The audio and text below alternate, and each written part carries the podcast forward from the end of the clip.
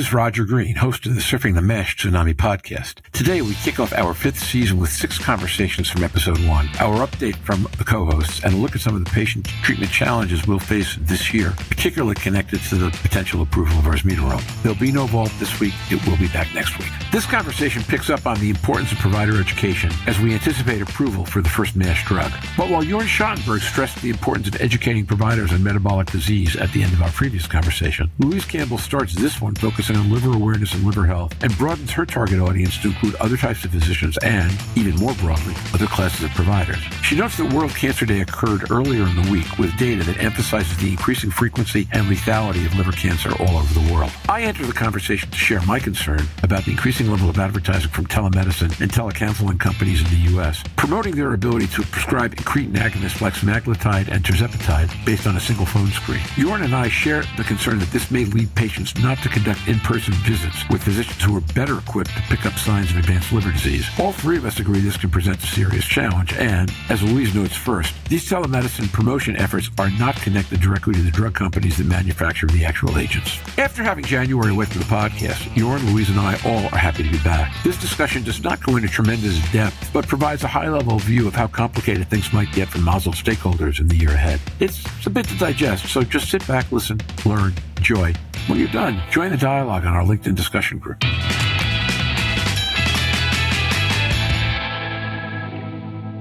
Louise Campbell. Jorn's absolutely right. I would come at it from obviously the other side, whereby it's liver aware and it's liver health. If we just look at within our own speciality and akin, then Jean's absolutely perfectly correct. If we widen that question to should we be, and, and from Naim's initial point, if we're doing FibroScans and sending them and they're not the ones who we want, people are going to get concerned. But if we look at steatotic liver disease, pick up those patients with steatotic liver disease and take take out the ones with liver disease, that part, then we can improve steatotic liver disease. So the question to me needs to be overall reframed slightly. If we want to assess in health for what is affecting a third of all adults in the globe, and statistically 68.9% of Australian people with type 2 diabetes, not dissimilar around the world, and cardiovascular disease, then that's a different question to pure liver metrics looking for liver disease and liver disease and that ultra concentrated population. So it becomes more that liver health issue for me. I would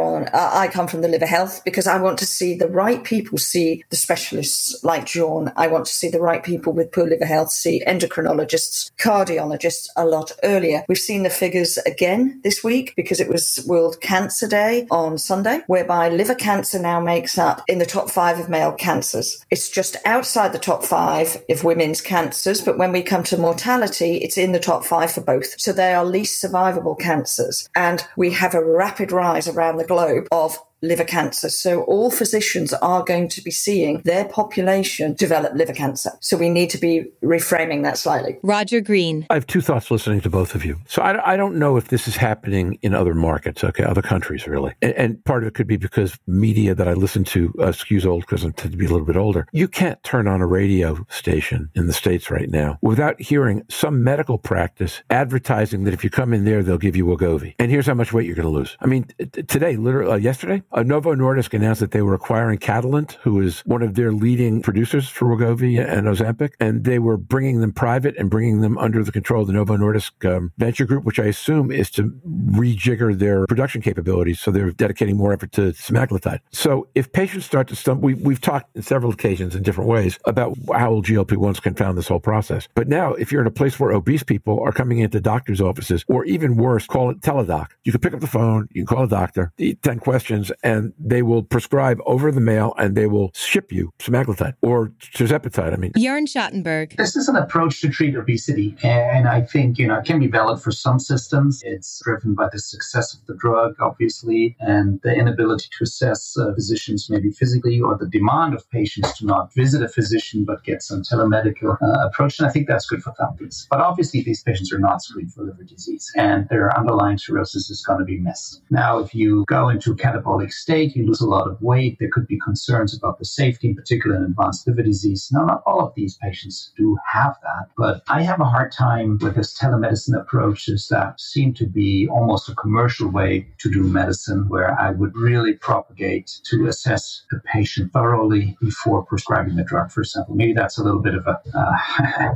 European holistic approach. Um, obviously, uh, all of that costs money, and somebody has to raise that money or spend that money. But it's important for us as a field that we come up with a solution to not miss the advanced liver disease cases in that obese population. Not all of them need to see us, but some do have an underlying liver problems. I'd like to get my hands on those. So, so then let me be clear. I'm in complete agreement with what you just said. Okay. My, my, concern is that bad money will drive out the good in this, or commercial intent will drive out medical intent in this. So that we'll have people who are obese and they will get this miracle drug they can just jab in their stomach. And it's amazing that a little, just a little pinprick once a week can do so much. And they'll never deal with a physician who will evaluate their overall health, particularly their liver health, if they're not liver aware. And a lot of the patients will think they don't even need to go to a doctor at that point because they've got a teledoc doing their obesity. So this is the set of issues that concerns me. I think it's more than that, though. We do have to state that none of this is operating under a Novo Nordisk license. Most of this is outside and in different markets. When Novo Nordisk are very clear that a lot of this is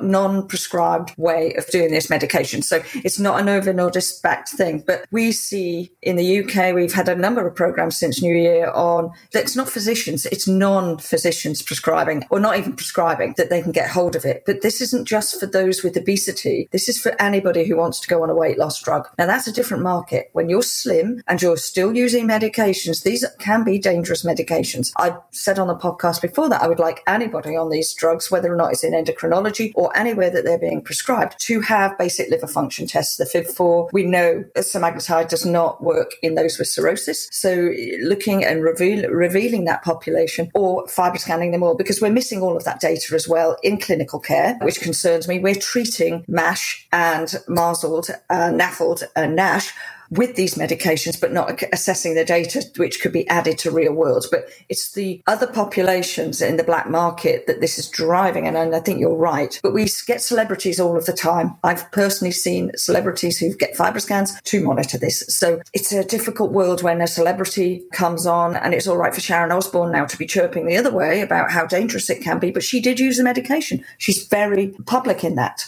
but it's difficult. People want access. Yeah, and, and I have some concern, at least in the States, that the free publicity around resmetirom after it approves will only make this uh, louder and a little bit more confounding. It's not Madrigal's approach. Madrigal will go after the specialists because they understand that a lot of specialists need to be educated on a lot of stuff, but at least as I understand it. But there will be more PR around this. And I have some concerns about how we as a health system educate people to make sure that they stay on top of it. In different ways, each of you is an extremely responsible and aware treater, but you're not sitting at the end of a phone bank with a computer screen in front of you, uh, asking people what address they want their Wegovy drop ship to. And I couldn't agree with you more, Louise. This has nothing to do with Novo Nordisk. And now back to Roger. We hope you've enjoyed this recording. If you have any questions or comments about the content of this conversation or the entire episode, please put them in the review section of the page from which you downloaded the conversation or send an email to questions at surfingmash.com. We'll be back next week with a stakeholder centric look at the issues of 2024. Until then, stay safe, surf on. We'll see you on the podcast. Bye bye now.